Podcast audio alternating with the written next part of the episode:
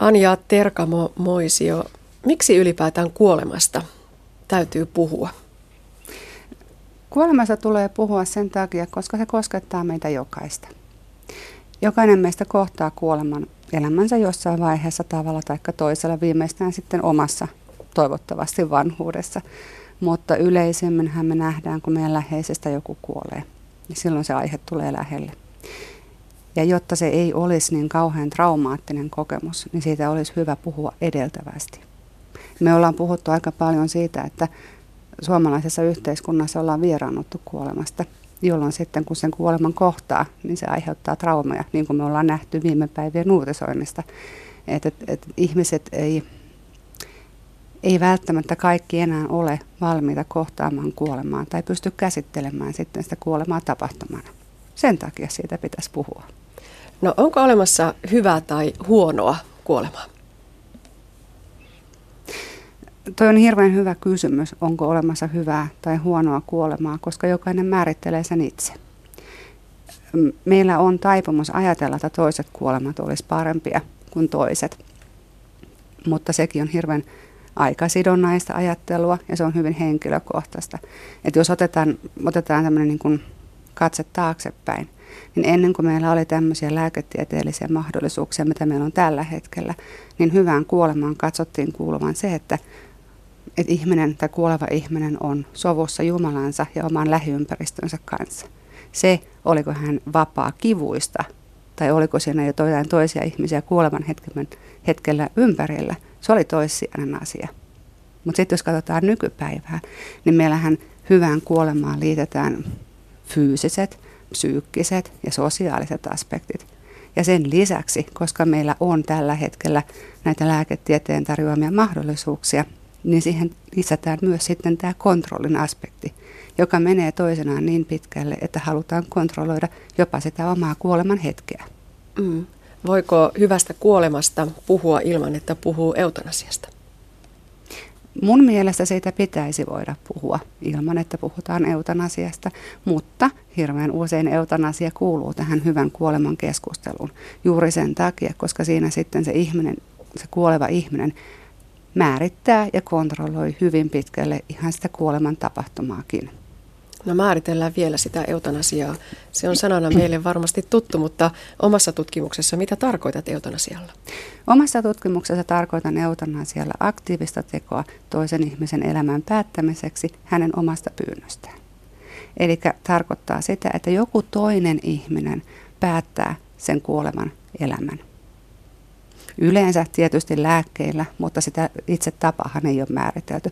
Ainoastaan se, että siinä pitää olla sen sanotaanko potilaan oma pyyntö.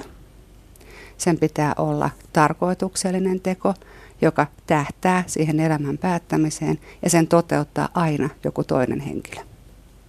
Olet tutkinut omassa tutkimuksessasi sairaanhoitajien ja toisaalta väestön suhtautumista sekä kuolemaan että tähän eutanasiaan. Miksi juuri tämä kombinaatio, sairaanhoitaja ja muu väestö? Löytyykö sieltä jotain kiinnostavaa verrattavaa?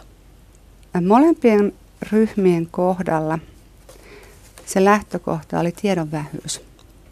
Sairaanhoitajan asenteista ei ole ollut tutkimusta sitten tämän vuosituhannen alun, vaikka sairaanhoitajat olennaisesti kuuluu suomalaiseen terveydenhuoltoon ja mitä maailmalta tiedetään, heillä on myös ihan oma roolinsa koko eutanasiaprosessissa.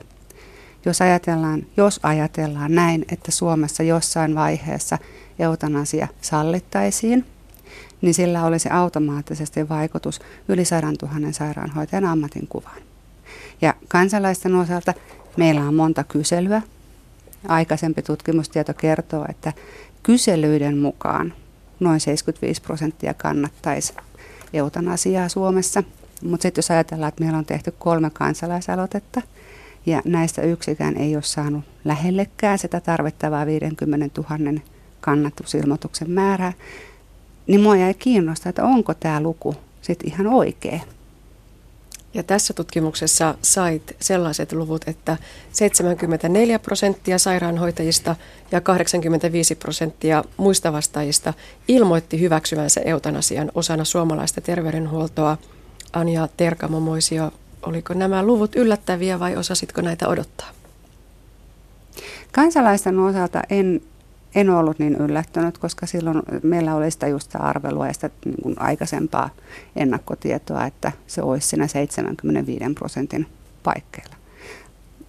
Sairaanhoitajien osalta olin itse ehkä hieman yllättynyt, koska kansainvälisen tutkimustulosten mukaan sairaanhoitajan, sairaanhoitajien asenteet ei välttämättä olisi niin myönteisiä eutanasiaa kohtaan, mutta tässä tutkimuksessa tuli tämmöinen tulos. Joka on aika lailla ristiriidassa esimerkiksi sairaanhoitajien ammattietiikan kanssa. Voi vain ajatella, millaisessa paineessa siellä sitten sairaanhoitaja työtään tekee. Tältä osin voidaan tulkita, että, että eettisten ohjeiden painotus ihmiselämän suojelussa olisi ristiriidassa näiden myönteisten asenteiden kanssa. Mutta toisaalta taas äh, nämä asenteet ei koskaan ole hirveän mustavalkoisia, että siihen vaikuttaa niin monet, monet eri asiat.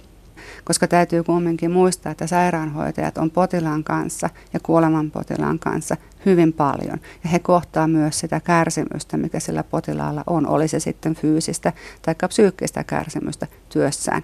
Ja kansainvälisesti, jos katsotaan näitä aikaisempia tutkimustuloksia, niin niissä todetaan, että kärsimyksen todistaminen ja kärsimyksen näkeminen saattavat vaikuttaa myös heidän asenteisiinsa eutanasiaa kohtaan.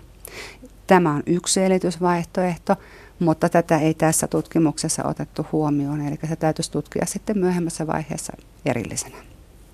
Ja se, miten eutanasiaan suhtaudutaan, niin kuten totesit, niin monet asiat vaikuttavat. Ehkä hämmentävää se, että ei niinkään se ikä, sukupuoli, kokemus elämästä, vaan se, miten itse suhtautuu kuolemaan. Jos kuolemaa pelkää ja se näyttäytyy kammottavana asiana, niin silloin myös eutanasiaan suhtauduttiin kielteisemmin. Mutta toisaalta tämä on kauhean loogista, koska eutanasia johtaa väistämättä kuolemaan.